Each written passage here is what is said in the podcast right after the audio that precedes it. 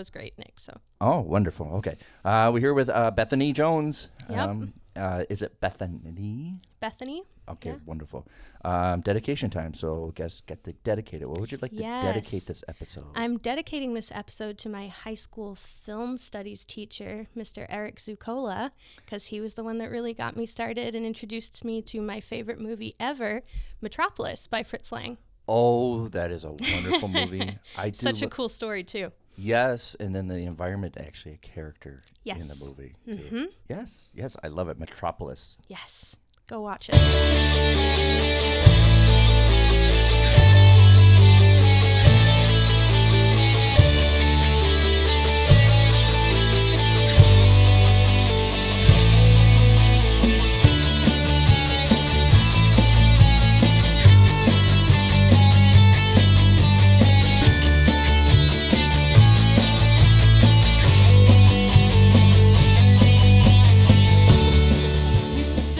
All right, we're back with uh, Bethany Jones. We just mentioned Metropolis, and we got to get started recording because we're already talking about it. um, and you said that's the spark. That was a little kernel for you to Yes. get into film. Yeah. And I would like to just in, invest in because did you see any silent movies before that? How did it, it you know, was it kind of was like a shock to you like silent movies can be like that? Um, I don't think it was that. I think it's just that I personally have a real flair for emotional drama anyways. It's heavily emotional. Yeah, it's heavily emotional. Looking at the acting style that was clearly these are actors that come from theater and are used to the overacting, the grand gestures, the clutching of the chest when their heart hurts. You Right, know, yeah, little things like that that just you have to make sure the spoke to me. people in row Z can see what you're Right. yeah, Yeah. So I think it really played on that a lot. And it's all soundstage work.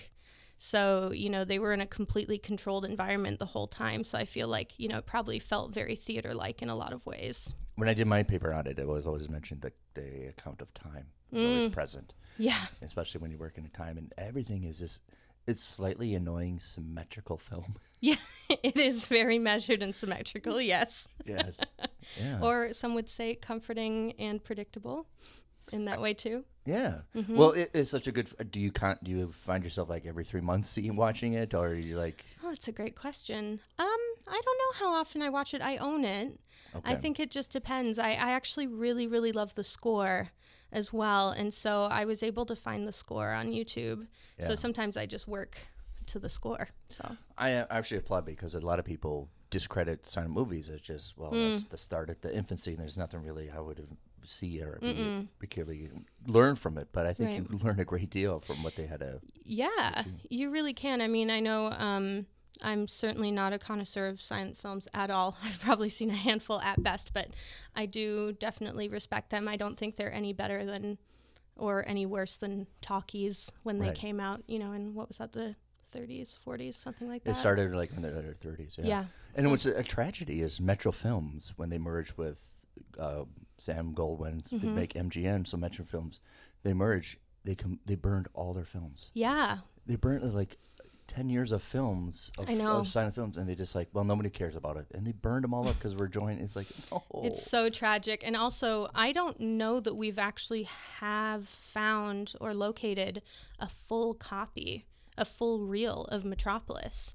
Because the copies that I'd seen, at least, were all pieced together, found from you know different um, sellers and you know theaters and cinemas in Brazil, and they're all like finding this stuff. I don't know. Maybe you do. I I don't think we have a complete set. if i think we do a simple google search somebody has found like in you mentioned in brazil Mm-hmm. copies that related to like what's been cut and what's been edited because if, i think the full full uninterrupted movie would be four hours long Yeah, that's true. That's true. Which I wouldn't be upset about, to be honest with you. no right because there's a lot of stuff that is in that movie Oh yeah, it's lovely. And I know that George Lucas actually took a lot of um, yeah pointers from that. Yeah, like C3PO. Totally, like there's so many similarities between Looks like a C3PO and mechanical yeah, woman. the Yeah. mechanical woman, and even some of the like establishing shots with um, the city and the environment um, of Metropolis. You know, you can kind of mix that to a lot of the environments in Star Wars cities. So it's a lot of fun. george is kind of a mixture of fritz lang and akira kurosawa where uh, kurosawa is like get your action out first Mm. Yes. Then we'll settle down and then get your story. yes, yes. and then establish everything. And then Fritz Lang's like, let's see the scope of this and realize Mm-hmm. Yes. that in this whole variety city, there's a minuscule great story that is Yes. a metaphor to what's going on. Which on. is why, I mean, it's so much, the film itself is so focused on, you know, the little person and understanding, like, hey, like, you might be from that upper echelon, but here's the people that are actually keeping you in business and they're not doing very well. You know, so it's it, it's amazingly timely, actually, or maybe scary that this was a film that came out in the 20s and is still relevant hundred years later. You know, that's another thing to consider as well, I suppose. So you did take film class, so you kind of still consider yourself kind of a student of films. I think if anyone wants to be a filmmaker and considers that they're not a student of film, then they're probably not supposed to be a filmmaker. I know that's Right. a strong statement, but if you, th- it just like with anything, if you think that you've fully learned everything that there is to offer, you haven't.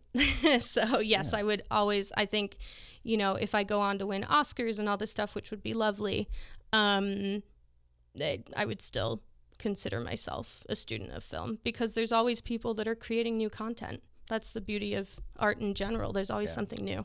Yeah. I would always venture to because I watch a lot of movies. Yeah. And I still, people, you still watch a lot of movies. And I go, there is so much I have yet to see.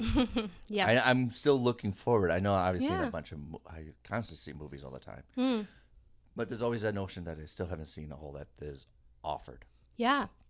And I think in America too, um, we're quite insular with the movies that we watch, but there's a whole other world of filmmakers that we just do not tap into. I mean, Bollywood, the rate that they shoot out films is Boom, boom, boom. insane. Yeah. you know so and even having you know parasite winning all of those awards at the oscars this year really has i hope opened up people to more international film and i put that on myself too because i hardly ever watch international film No, I was just on a film set and mentioning how actually South Korean movies can be funny. Oh, and yeah. Mm-hmm. actually, I think a lot of comedy is better over from there than here in America. it's a very different and style Mm-hmm. she's like South Korean. Yes, they could be. They're. It's hard. Everybody thinks a foreign film is going to be like a depressing, drab movie. yeah no But I go, no, they kick out a lot of funny stuff. yes Yeah. so yeah it's, it's a it's a misnomer to think that a foreign film has certain like it's an art cinema. Thing. Yeah, yeah, very much so. And I mean, um, Ju Bong Ho is very.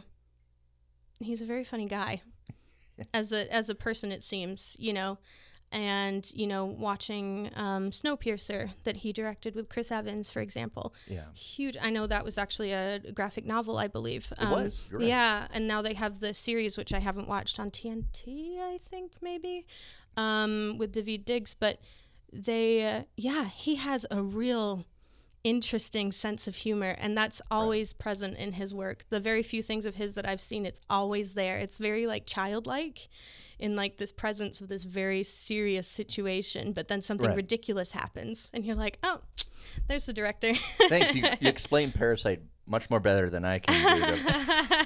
the one time I watched it, but I'm glad. I'm glad that I could help you out with that anytime. but yeah, it, it's um, and I like to because he works. He always a little bit of funny. Oh yeah. Then it, all of a sudden it turns like, oh my god, that's horrific. mm-hmm. Which you know Arthur Penn did with Bonnie and Clyde, which shocked yeah. people. With uh, you know, it could be funny, and then all of a sudden you have somebody get a shotgun to the face, and you're like, whoa. Yeah. so Well, I know that um, I I believe I read this quote somewhere. I can't I can't take credit credit for this quote, but um, I think I read somewhere that someone said like comedy is very serious business, where it's like. It is. like you have to be in order to do good comedy, you have to be a good dramatic actor, I think. yeah, Um, I think it's really important. I think his work is a perfect example of that. But honestly, I think all we need to know about him is that when he got his two Oscars and he did the photo call, he had them kiss. so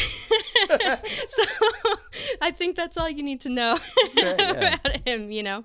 So, I had this wonderful conversation with my friend Lucas Munson. He's a Mm. book writer, and we're different schools of thoughts. But I've always trained that no matter what film or what genre, there's a little bit of comedy in all. of Mm-hmm. Yeah. it. it, it just sprinkle it. it has to be. And it has to be. And Mm-hmm. he's almost like, well, that's not necessarily true. And he's also right about that. Mm. But people, you know, you mentioned all the movies. Th- you know, Casablanca has funny stuff in it. It does. hmm Um, Empire Strikes Back is a funny movie. It is, It yeah. a hilarious movie. You need it. Yeah. You need it. I think. Um, I don't think the audience, you know, even for people in real life, I feel like we can be going through really tough situations and still find the humor in things. Yeah. And I think that's represented in film as well.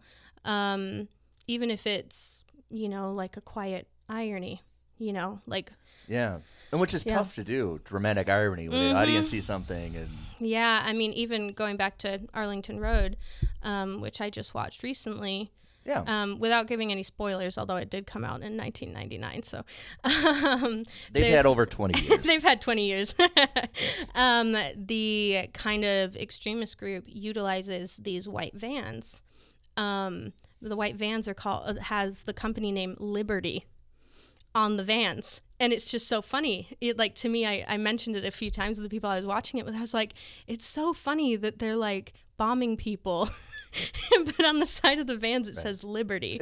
you know, it's like that kind of like writing device that just is is funny, even though the film is completely about paranoia, and nothing about it is really funny.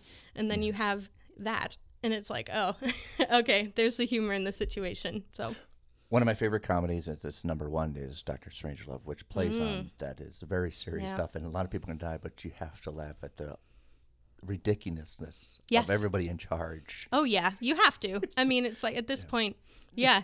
What are you gonna do? Yes. Like this is awful, and here we are. In So- which I think, you know, transferring because that's based on a serious, Mm-hmm, dramatic book, and then you turn it into, let's let's make it the satire and show how ridiculous this can be. yeah. So it's a And very I powerful absolutely medium. adore how funny that movie is. I need a rewatch, definitely. But it is one that comes up a lot. Actually, um, my friend George Reese, who is the director and writer for Utopia Planitia, which is a locally produced web series um, that I've been ADing on, um, he took a lot of cues from Doctor Strangelove and, you know, kind of turned it in his own genius way of doing things. So, I would venture to say this is my little point of view. It is mm. is bookend by mess misogyny yeah, because in the beginning you have this very metaphor of a plane being refilled and it's almost like mm. a sexual metaphor. yeah, definitely. And then at the end, all talking about, well, we need to reproduce, and it's all men are going to still be in charge. Yes. Oh, shocker. Yeah, great. And as soon as you know what it's like to carry a baby, then you can start talking to me. right. And it's something I don't think people get initially, but it- it's a whole subplot of misogyny of It is. men dominating anything, and then they just send all everything to go to hell. yeah. It's like, okay, thanks for that. And the one woman in the movie, she has very much not a pr- very, sick- you know, she's not really presented very well. Right. And I think that was intentional to show that I think so too. when yeah. there's no me- when there's no woman in a meeting, this is going to be yeah. Yeah. And I think we're still learning that lesson today, clearly. Oh, gosh, yes. Um, so yeah, I think I think that film was very much ahead of its time in a lot of ways, and I think it was probably I think people probably missed a lot of that commentary that you're bringing up now. yeah. Um, so yeah, go watch that one too. Now, initially, you're you're from um, UK. Yes, I was born in England. Yeah. Um, I've lived all over the world because of the nature of my father's work. Um, but we've lived in the U.S. since 2001 or 2002. So, Okay. 2002. Have you been able to go back to UK since you've I been here? have, yeah. I was there last year um, in September. I spent about a month. Um, I'm actually moving back in February. So, Okay. yeah. So I have been back recently, yes. There has to be a massive amount of paperwork to get moving back there. I mean, I'm a citizen still, so I don't Oh. have to worry about it. Don't have to worry about I'm it. lucky. Yeah. Yeah. If I was trying to go in with my American citizenship, it would be a very different conversation. But yeah. With going to UK, does things a little bit change? Does still kind of go back home? It's almost like riding a bike when you go back there? It's all, or is it a little Uh, more it's definitely different? it's definitely not like riding a bike um, because for most of my childhood, well, you know, kind of my preteens through to now, I turned 30 in November. Okay. Um, very much American. Um, I'm I would say that I'm probably more Amer- American than I am English. Yeah. But because both my parents are still quite British, I have like this weird kind of in between gray area. I the funny thing is is that I feel a lot more at home in England in the environment, uh, even though I don't necessarily always know the correct etiquette or there might be little things that I just are commonplace uh, that I'm not aware of. But I'm a pretty quick learner, so I'm not too worried about it. yeah. What what- what's um one thing that you kind of miss over at Britain that you don't have over here? Hmm. I think. Um, I mean, the food. Everyone always laughs because they say the I British food. Everyone's gonna give me, you know, crud about the the food being plain and whatever, but it's very it's very much comfort food, and um, Yeah. it, very much, and it's very reliable. It's very Hobbit like. Well, you mentioned that before. right? American food is very much false advertising. Like you want chips and fries, and then half your plate is all fries. You're like, "And you Yes. didn't tell me.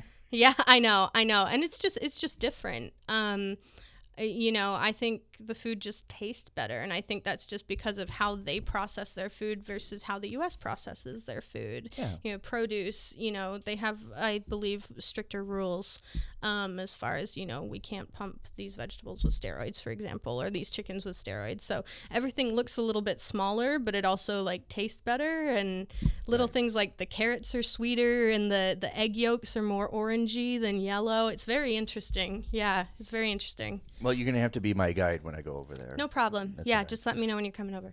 Um, my, I'll probably bring my wife, but Yeah. she'll, she'll probably stay in the hotel room and just watch Yeah. British television. Well, it is, you know, I'm biased, but I do feel that British TV writing and acting is superior to the American.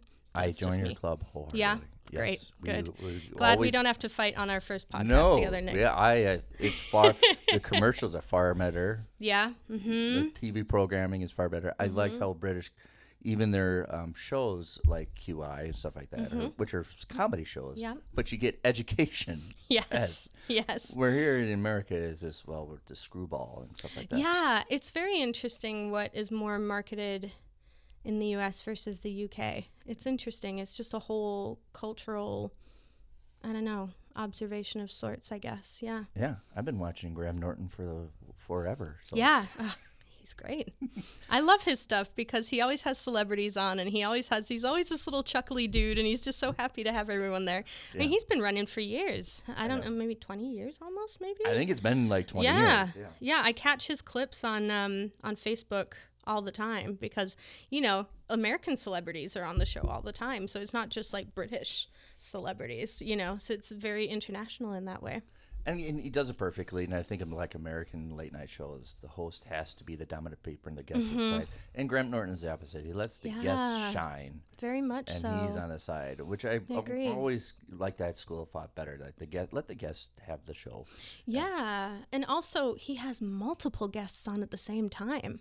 Right, It's not yeah. just like, thanks so much for being here. Okay, next we're going to have this dude on. You know, it's like, no, let's have the whole couch filled and you guys can all work together and just, you know, maybe you've never met before. You I know, that, like it's great. It's it's an awesome thing. Yeah. What other show would you have E. McKellen quizzing everybody about Friends? I, I know. It's so funny. Ian McKellen is definitely someone that I would like in my life on a regular basis. I mean, he runs pubs and he has like trivia nights at his pubs and things like that. And it's just like, oh my gosh, yes, let's be friends, sir.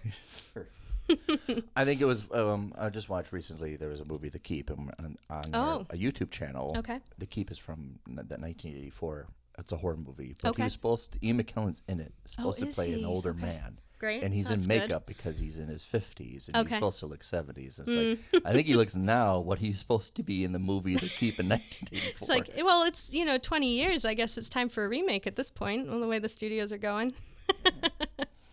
so eventually, um, with the starting of Metropolis and now you Mm. went to films, did you go to academic for filming?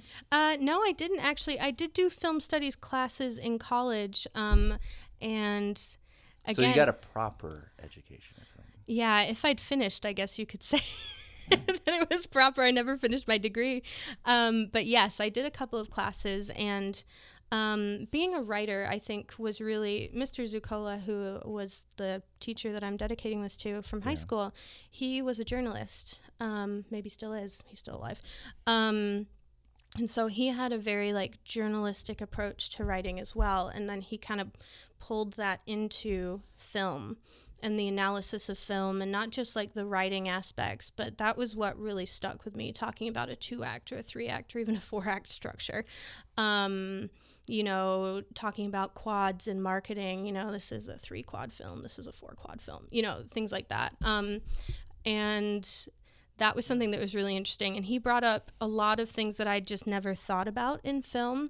But considering it was a high school class, it was incredibly like detailed and I would imagine, yes. yeah. I mean, most people I think took it because it was technically an English credit and you got to watch movies all day. But then they're like, oh, now we have to write papers on We have to like research. it's like you know like i have to build um you know different scripts and all that kind of stuff and i was like yeah you know shot lists and look at all this so it was very good yeah it, it awakened a lot of things in me that I, I didn't realize and then i was also just raised with a father who loves film and always had films on and was you know so my father is also a writer so you know i was kind of privileged to be surrounded by that already that kind of way of thinking without really realizing it Yeah. so Did Yeah. you, do you do outlines?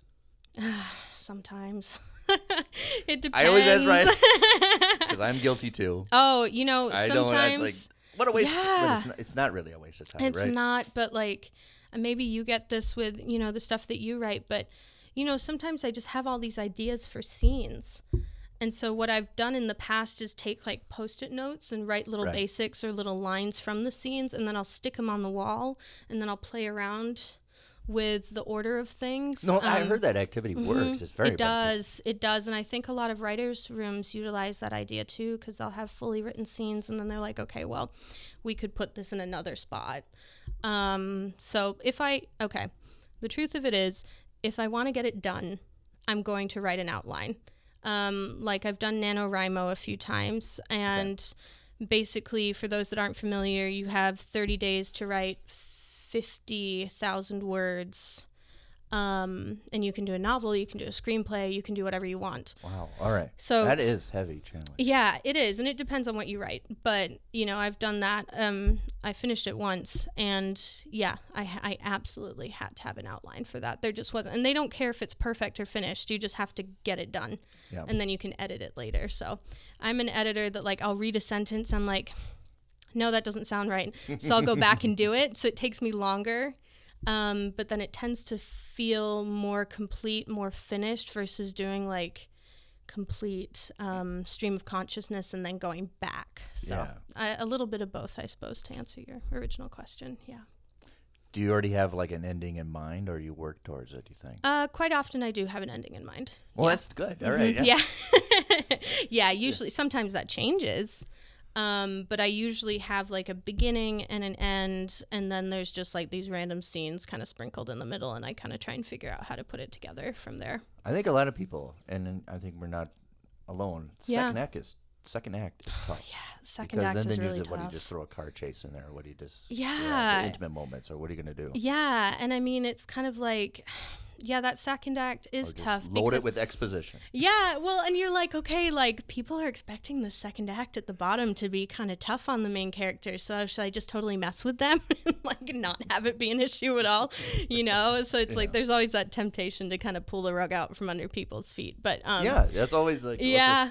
surprise. yeah, so it just depends. It depends on the piece. So I don't actually often think too much like this is going to be a three act structure. Usually I'll write it and then if things need to be chopped, then I will chop it and fit it more into um, that kind of formatting. Uh, do you do storyboards with your movies, or that's not a, Mm. a- that's not an option sometimes, especially when you work in a tight budget or something. Yeah, I mean, I I am not a DP, uh, and I am not someone that claims to be a DP. so I oftentimes will have an idea of a shot that I like that I would like to have incorporated. But at the end of the day, especially because, you know, I'm very much on that local level, you know, the DP is the director of photography. So let's respect that director and Yeah. let's work together um, and see and see what they kind of come up with. Um, and so I tend to like the times that I've had the pleasure of working with different DPs. I do want to respect them and lean on their expertise because they are thinking in terms of storyboards and shot lists and things like that, and not so much for myself. So Good. I, I think you and I are in the same camp. It's- It's a little more, more of a micromanaging that I think Mm. Yes. is just is unnecessary. You're an adult. Yep. I hired you to do your Yep. Mm-hmm. job. You can do your job. And I'm, I'm right. Here, you're. This is your project. What do I think Yeah. of this? Well, you Yeah. like it, then let's go for it. And I'm not Yeah. someone, um, you know, I will fight for a shot if I really, really, really, really, really want it. Really, please. Um, but I'm also, I really don't think you can be a filmmaker and not be okay with taking rejection. So if if my DP was like, no, we can't do this shot, or or the AD even, where the AD's like, yeah, so you know we have like two minutes left. you know those poor Right. ADs, man. God bless them. you have two minutes to get the scene done. Right. You know, so that just happens. And sometimes you just have to be okay with Right. just letting that go. And I think that's very important, especially people listening to making movies. You have to just let it go. Understand that it's a collaborative art. And if you don't lean on the people in your crew's expertise, then you are ultimately disrespecting them. And what is the point of having them on your crew if you're not going to lean on where they come from? Is my personal feeling. So, All right, we're going to take a little break. Um, up next is my little promo uh, from my friend Ryan Terry. He's going to have a podcast coming up. Uh, it's a sitcom podcast, uh, my friend Hmm, Ryan. Terry, called Forza Crowd. so we'll take a little break and back more with Bethany. Awesome. Get ready for the new sitcom Forza Crown. Everything was coming up roses for Bradley and Cameron until. I could just lie here with you forever. I think we should see other people. And as if that wasn't tragic enough, The rent is going up higher than annual passes at Disney World. but they have a plan. Turning this place into a brothel. We could get a roommate. Enter Allison and Dylan. your endless sexual escapades. Whole new meaning to home office. Join these 30 somethings as they face the challenges of balancing careers and dating after 29. Coming soon to a podcatcher near you. Did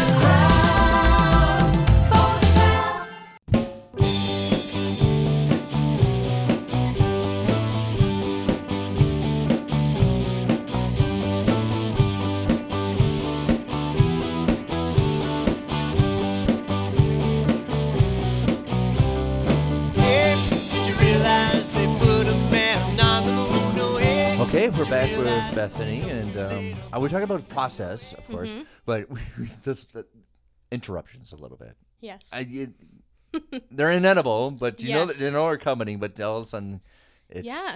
They uh, show up all of a sudden. Life happens. Hey, you got to go to the family meeting That's family right. outing, and Yeah, Yeah. yeah, especially because most of us that are creative, you know, there are very few creatives that are privileged enough to do their hobby full time um, and get paid for it. So, you know, most of us have to deal with those interruptions, or you hear a lot of stories of people that are like, yep, I am working full time, and yep, I am staying up until 3 a.m. to do this because I'm going to put three hours a day into this novel or into whatever. Um, you make it work. But yes, it is not without sacrifice or interruption. that's when, when I love Phantom Thread. I Mm. didn't when I went to see it. It initially didn't gravitate to me, but Mm-hmm. Yeah. after a second viewing, the third viewing, I was mighty impressed with Phantom Thread, and I Yes, put it as one of my top ten films of the last decade. And that was a good choice. and um, maybe because it's a little too much of a mirror of me working on process. Because even though he's a dressmaker, he's creative and he's Very always much. constantly working and working. Yes. And to the point that he needs an interruption that makes him Yeah. voluntarily sick to stop. I know. And that sometimes Which I didn't happens, grasp though. at that. I didn't grasp Yeah. at the time. I thought it was like a cheap writing. Like oh, Mm, but I understand that, that. Yeah, that, I thought it was a little more of a cheap. But I now I see it as a necessary for him. And Yeah. escal- because he would escalate himself. Yeah, it's the development of the character and just kind of being like, listen, um, if you don't stop yourself, something else will, you know? And I think sometimes as creatives in general, we just have such a drive and we will literally, if we could, drop everything to do what our passion is. Um, and people do make themselves literally sick from sleep deprivation or whatever it is because, you know, that's actually what's giving them life. That's what's giving them energy to feel not depressed all day or whatever it is at their regular corporate jobs. Um, yeah, it's a shame. I think a lot of I a friend of mine posted something. She's an actress out in New York, very very talented, and obviously with the pandemic and everything, I mean Broadway shut down. And a lot of yeah, it's just non-existent. It's just been dropped. And you know, New York is a tough enough city as it is to get a job as an actor and actress. And Uh, yeah. yeah, right.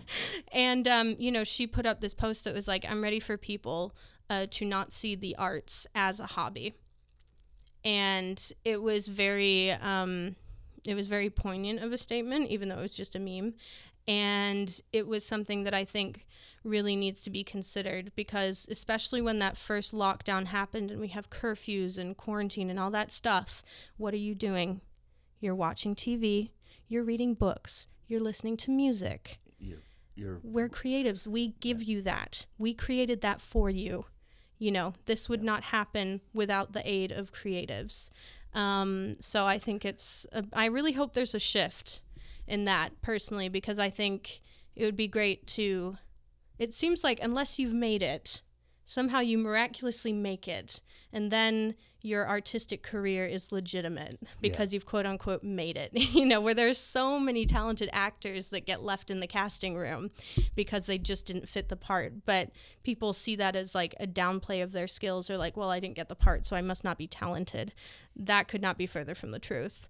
Um, You just weren't the right fit. So it's very interesting kind of seeing it's like, well, if you don't pay your actors or you don't consider your creatives to be a huge value to culture, then you're going to be bored, bored very, very quickly because eventually this content will run out.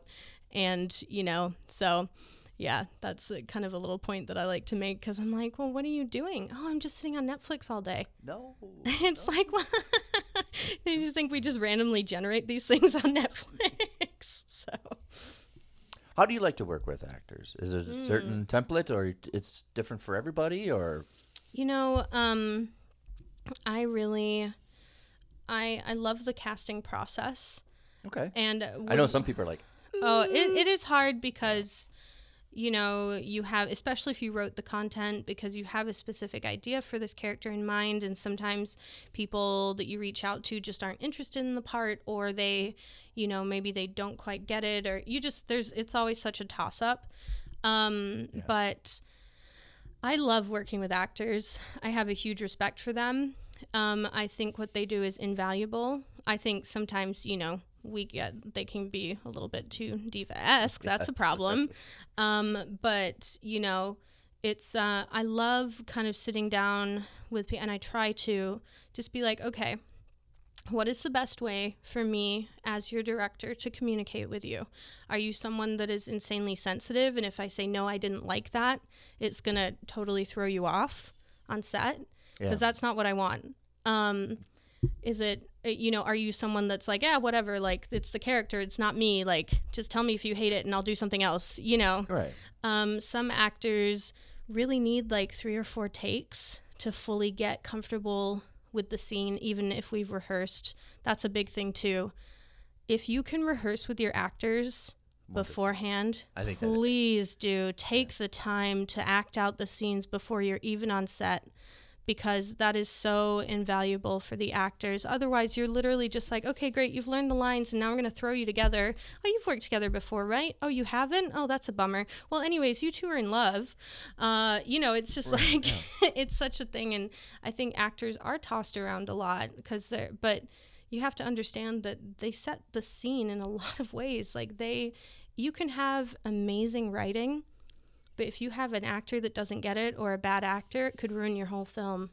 Yeah. Um, I don't so, want to. Men- I don't want to mention the movie because I don't like to be harsh criticism to actings. But there was a, a movie that I saw where the writing and Mm. everything was wonderful, but Mm-hmm. it did it divorced me from how it was presented. Mm, yeah. But I've seen the opposite, where Mm-hmm. I've seen a lot of horrible mo- scripts. Yes, and the actors somehow turn it around. Yeah.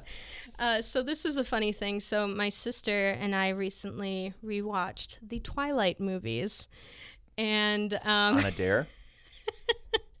I loved them in high school. I was such a twihard, and I loved them. Did you them. read the books, too? I did. I did read the books. Um, the last two, I think, came out uh, my first year of college. I think, or towards the very end of my high school time. Okay. Okay. Um, but you just okay. You rewatched them just Because. I rewatched them because she rewatched them. She's like, Beth, you have to go rewatch these. Like, they're so great. So I was like, okay, yeah, I'm ready to watch these. Even the actors in the commentary that you can watch, you know, while you're watching the film, especially our Pats, Robin Pattinson, just t- Robert Pattinson, just totally just he's totally making fun of this film the whole time. Uh, anyways, I rewatched the first one, and it was directed by Catherine Hardwicke, and I was like, wow, actually, these actors did an amazing job. I mean, she's she's a great director for action and you know things like that. But the script, you know, Melissa Rosenberg, um, there was just something that wasn't quite right. But you know, Robert Pattinson, as we're seeing now with so many of the choices that he's making with scripts, which are amazing, like they killed those performances. It was like I was watching it going, actually, this is strangely good. And I know I'm going to get crap from that from people, but I don't care. I rewatched it and it was so good. I enjoyed it. So you never know. that, like, well, I critiqued um, Zero Dark Thirty, Mm, yeah. which is a phenomenal film. Yeah. But I think, and then when, as I watched it again, I said the gaffing Mm. and lighting was immaculate. Yes. And it's kind of superseded even the cinematography. yeah. It was so gorgeously gaffed Mm. after the DP was like, "Well, you just I, I don't have to do anything." well, thanks for creating my shop for me. right. yeah. Which I and if you look back at it, it is phenomenally gaffed because they do natural lighting, they do stage, and it's like prisms and everything, and it's wonderfully shot. And then they go to dark at the 3rd you know, where they have to do like black and Mm-hmm. Yes. lighting. Like, this Oh, is what a struggle. phenomenal Yeah. work. it's quite a And it almost supersedes to other departments, which kind of happens when you do a collaboration. Some You have to. go beyond. Yeah. Yeah, and I mean, anyone that thinks that they can do a film without the different departments is crazy. I mean, you know, you need there's a reason that all of those different departments exist. You know, sometimes you can't afford to. That's different. You know, um, but you you do. I mean, you could have an amazing cinematographer, but if you don't have good G and E, it might not look as good, you know, because you need the lighting, you need all that stuff. And um, yeah, I actually really loved one of my favorite films is Prisoners. Um, and I think a lot of people slept on it, but it's uh, Denis Villeneuve directed. Roger Deakins was the DP. Stars uh, Hugh Jackman and Jake Gyllenhaal, Viola Davis, uh, Terrence Howard, um, Paul Dano. Is this the large ensemble cast one? Yeah. Yes. Yeah, it's so good. And they use almost exclusively natural light in it. And it's so good. Or, and all of his, you know, in the night shots and stuff, um, there's a flashlight that's used and it's so intentional. All of the lighting that is used by the characters is so intentional. Right. Yeah, and it's just, I mean, Roger Deakins is a legend. So, you know, you wouldn't expect he anything less, but he helps with that. But that's not, you know, all him. No, Um, and he doesn't work. He, he especially demands to work with people who know what they're doing. Yeah, as he should. Yeah. should. And his I think he's done stuff with Villeneuve before. I think Blade Blade He has- well, he has certain- Runner, I think he- maybe. Uh, yeah, has I'd a- have to look it like up. Him and Sam Mendes have done movies Yeah, together. yeah, so yeah, there's yeah. a certain like, okay, I know what you're demanding, but I think Yeah. Sam Mendes actually challenges him harder, Mm, yes, I'm so- sure. Yeah, It's I think one of the bored, minuses I'm with sure. Prisoners was it came out when the popcorn flicks came out, and here's this non-popcorn flick, and people are like, well, I just want junk food film cinema, and then that kind of hurt a little. It's bit. a very heavy film. It's a very heavy film, and I think it came out a little too early. If it was Yes. coming out a little more uh, at the end of the year, Yes. you kind of get the serious content, Yes. um, I'll have to talk to marketing about that. yeah, I know. And seriously. that's what I think what happened is it came out we're in like what in August. I'm still in the yeah. They're still yeah, no, I think you're absolutely right. Um I didn't see it when it came out in theaters.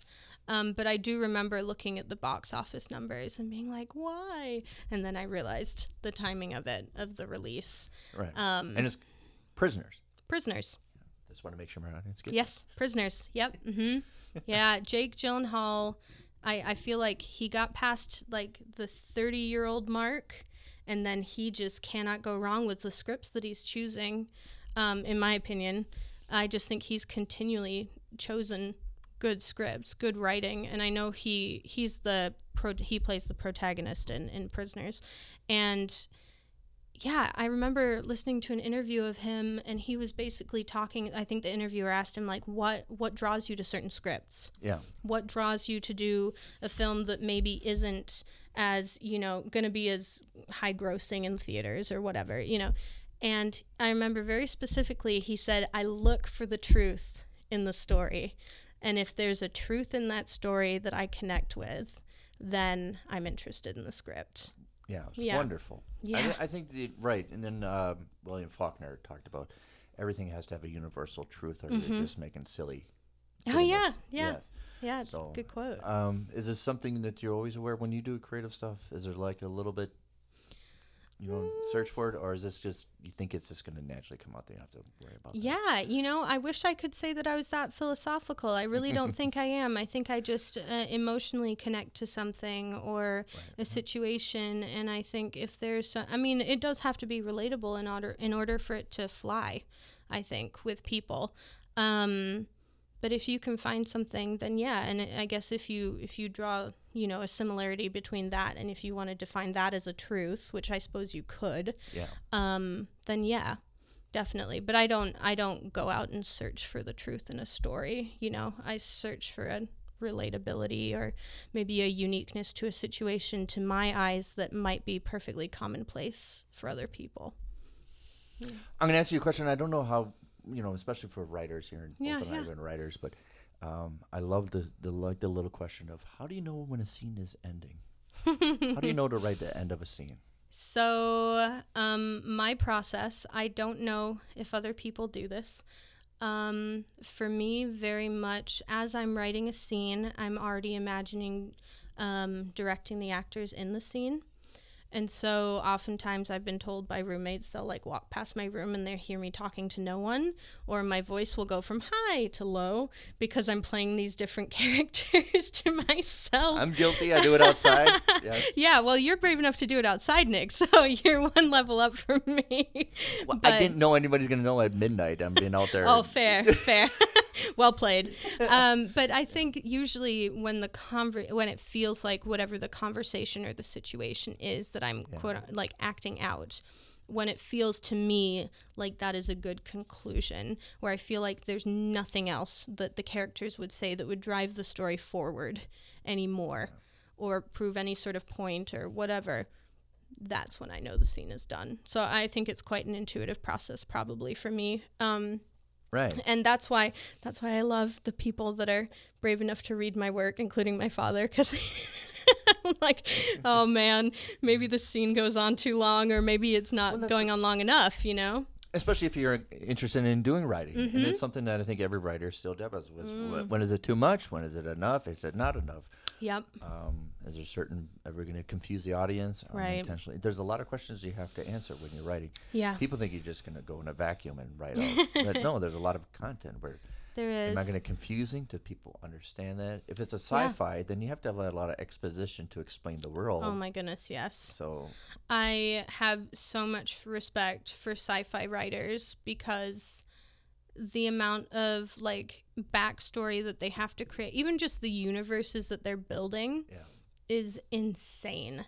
You know, um, that's another thing that I just take my hat off to George Reese for because he has built this incredible world um, for Utopia Planitia, and it's so cool to be on set with him and just be like, "Well, are, is the character doing this?" And he's like, "No, because of blah blah blah." And at this point, this happens, and da da da da da.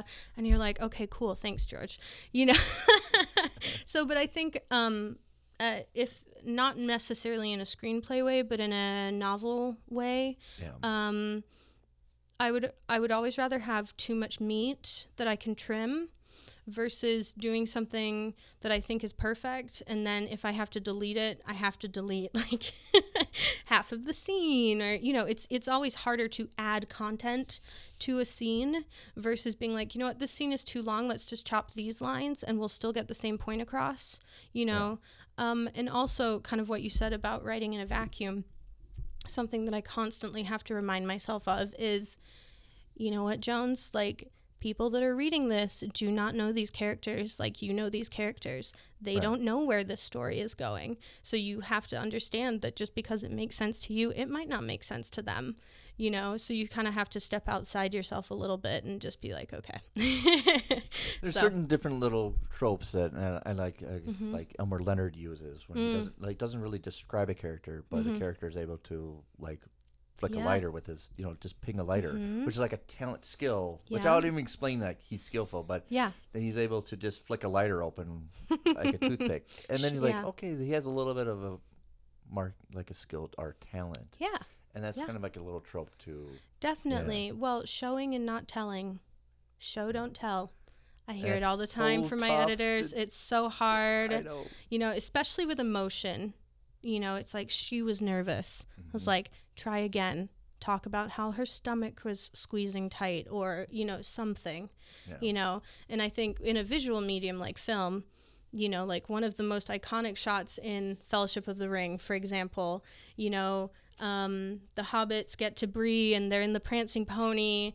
And the way that they introduce Aragorn is he's sitting in the corner and he's got the pipe. And, you know, the kind of embers and the warmth from the pipe just kind of lights up his eyes. Yeah. And you're just like, oh, okay, this guy, is he a villain? Is he, you know, like it automatically stokes kind of your your feelings of like, what's happening here? Is this guy going to be someone that's going to hurt the hobbits? Is he going to be an ally? You just don't know. Yes. And they they do kind of trick you a little bit because you know he like brings them upstairs and you're like, I still don't know. you're like, this is not good.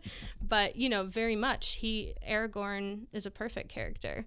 He does a lot of showing and not a lot of telling.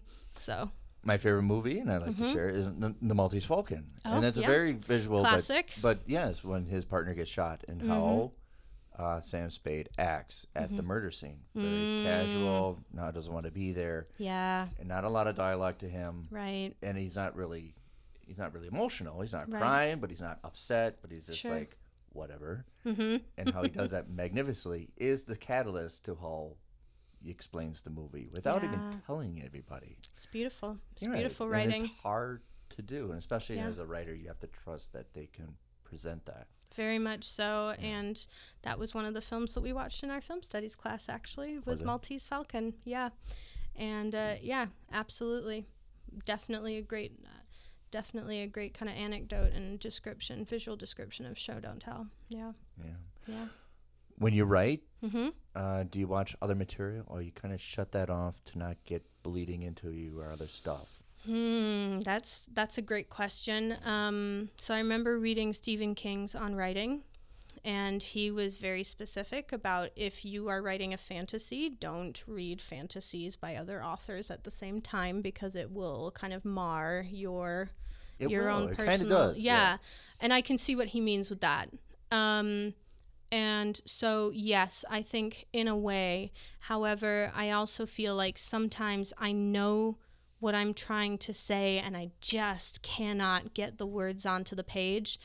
Then I will find things that, you know, like, oh, well, this movie kind of had some of that. So why don't I watch it and see what that kind of instills, what kind of that's what that kind of stirs in me Yeah. and then kind of use that as inspiration, um, which can be a little bit of a slippery slope. But I think anyone that's worth their salt will probably say that we're constantly stealing from other creatives. Um, well, we just from the the beginning of the episode we talk about George Lucas Yes. using Fritz Lang and Exactly. Kurosawa to make his own. Yeah, Exactly. But it's, a, exactly. this is very much his by. own style. Oh yeah, very much. Where you got a lot of.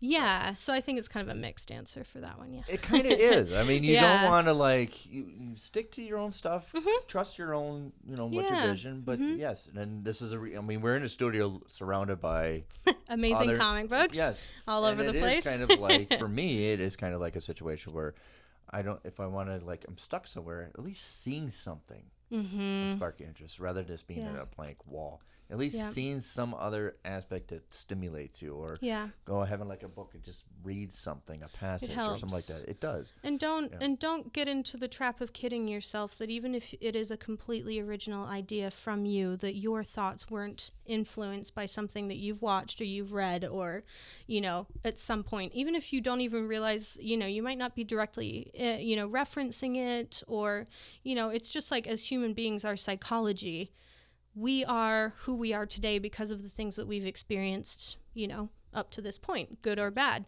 And it's the same thing when you're, and that's going to affect, you know, what comes out uh, creatively, as well as, you know, the movies that you watched a million times over as a kid. Even if you don't realize it, that put a stamp on you.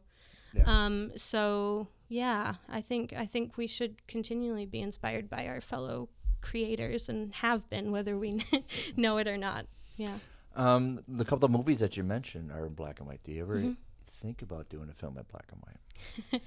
Yes, I have thought about it.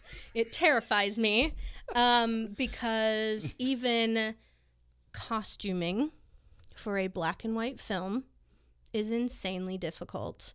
It is not, you can't just be like, oh, this girl is wearing a polka dot dress and we'll play her, you know, so let's just put the actress in a polka dot dress and let's have her on screen. Well, even if we're doing it in black and white, red polka dots are going to show very differently from green polka dots. You know, um, actually, Jay Ness, uh, who is a local filmmaker, he Yes, friend of the show. Yes. Yes, yes. He did a black and white feature um, that I know he's still kind of working on. Um, but I, he was very kind uh, a couple of years ago, sat down with me when I was just kind of getting started, and I met him on a shoot actually. Um, and, you know, just kind of allowed me to pick his brain, which was incredibly generous of him. And he kind of told sound me like about that. all. I know he's really such a jerk, but um, somehow I bribed him with coffee and it worked. So, uh, Such Yeah. a meanie. I, yeah, he's a jerk, and so If I can interrupt, uh, we actually had an episode where he hosted here. Really? Oh, I bet he was great at that. Yeah, him and uh, he hosted and he talked about Star Wars. So yes, very nice. Person, Mm. That sounds so, about right. Was yeah. Ben Enke involved with that at all? Yeah. Yes. So they hosted an episode. It was very nice to come. Perfect. Yeah. Yeah. So, yes, I would make a black and white film, but I would need it to be a high budget where we could do everything correctly. Uh, I'm one of those people where if it's it's always going to be quality over quantity for me that has actually slowed me down from creating more film because I have very generous friends that are like, "Listen, we're not doing anything. Come on, let's just make a movie." And I'm like, "No, because it's not going to be what I want to see in the future. So, you know, I would rather be the director that after like a 50, 60 year career made 10 films and that was her legacy and all of them are amazing. I'd much rather do that than have like 50 or 60 films to my name, which is a grand accomplishment. But if they're not any good, then I'm not interested, I guess. So it's, it's different schools of thought. Like yes. you know, like Roger Corman will, yeah. you know, we could do it this way or we could do it cheaper. I'll take cheaper. Yeah. yeah. And then you have Stanley Kubrick who will spend five years Yeah. pre-production of planning a movie, Yeah. and uh, both of them make phenomenal movies. It's Absolutely. Just, and it's not it's Different style of different thought. different style of making a film. Yeah. Yeah. Mm-hmm. Um, and it's a wonderful thing because I always like the black and white question because for filmmakers, it's an additive problem solving because Mm-hmm. there's a lot of components to you have to find the right stock. It's not, you Oh, know, gosh, yeah. And then the costuming and everything and lighting. yeah, It's a much more harder challenge. Yeah. Where it's complete opposite in the comic book world. If you want to make something cheap, you just do it in black and white and not worry about color. Yeah, and I mean shooting a black and white Yeah. film And there's a lot on of, film yeah. would be so great. Um, if you do it on digital, uh, you know, and then you in editing turn everything black and white, it's just not going to look the same because you have to light differently for black and white films. Like it's just, it's a whole thing. So if I was going to do like a black and white film, I would want to do it like they did it in the 20s, 30s, etc. I'd go all in, like almost like a method actor, but like a method director. and it's wonderful, and I like to show the parallels because it's, it's extra work. Where it it's used so to be, work. And it used to be just because it was cheaper. Yeah. But now, if you want to do it now, it's extra work. You want to really serious committed to this. Yeah. Yeah, and it's it probably won't be my money. It'll probably be a studio or someone that's willing yeah. to be like, the yeah. studio, like, why? right? They're like, who are you, and why should we give Yeah. you sixty mil in film stock? Why would you do black and white? Why would you go in Yeah. Right? Yeah. Well, uh, uh, Orson Welles always said black Mm-hmm. and white is the best because it's the sub- sub- sub- subtraction to Mm. distraction. Oh, very interesting. Yeah, he was an interesting he looked man. much better actor than he really was.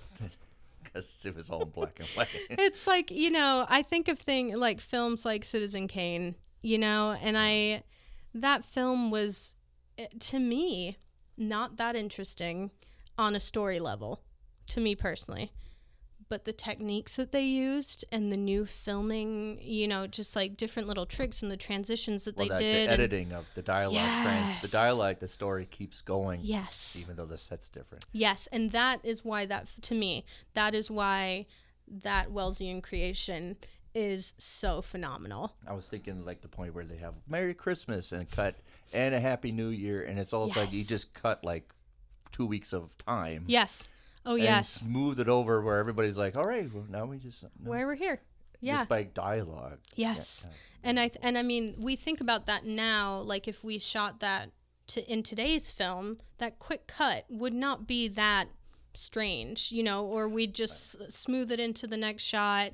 We'd put like, you know, the next year over with titles or whatever. You know, like we can do that quickly now, but back then it was like, "Whoa, hang on a minute here." Where are we going? Like what? Like so yeah, yeah, Citizen Kane and and yeah, Orson Welles was a very interesting guy. I mean, I always think of like War of the Worlds with the actual radio show. Like and how how they're started, yeah, yeah, yeah. and how the actors were so convincing that we literally had people jumping out of buildings because they thought it was a real alien attack. Crazy, Cra- and and tragic, but just crazy. So yeah, he is a very interesting person. I don't know that I would have enjoyed working with him at all because I, you know, I think he was a very difficult person, but he certainly was a genius in in a multitude of ways. So Yeah. as these things usually go, of course. well, yeah, you like 23 when you made that. I think it was yeah, or something like yeah, that. he was very young. Yeah, Well, I have to say, this is it. yeah.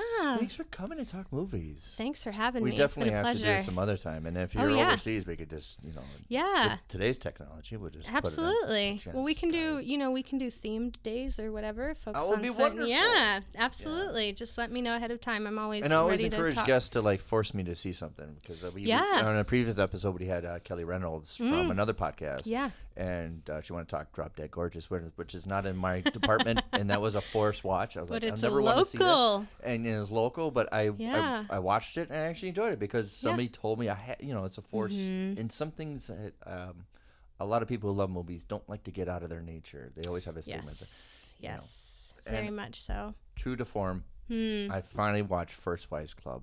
Oh, did and you? it's been out since I was in high school. Did you like intentionally it? voted. Well, yes, I did. I'm surprised I like did. I don't think I would as a teenager. I'd be Right. like, no, I'm a boy, and Yeah. You know, But sometimes things find you. Yeah. They find you. The scene where they're all dancing and they, you don't own me. And they're all there in the room and you're like, oh, this is fantastic. Goldie Hawn, Diane Keaton. yes, Yes. Bette, of course, Bette's. Oh, there. yeah. Sorry. Yes. Yes. and Diane Keaton. Bette Midler. Yes. And all this, Diane Keaton's not related to Michael Keaton. Right. Yeah. I always think that she is, but it's a nice idea. Well, Bethany, thanks for coming on and having Thank fun talking movies and process. My Um, pleasure. As you know, it's not over till the guest says it's over. hmm It's over. There we go. It's not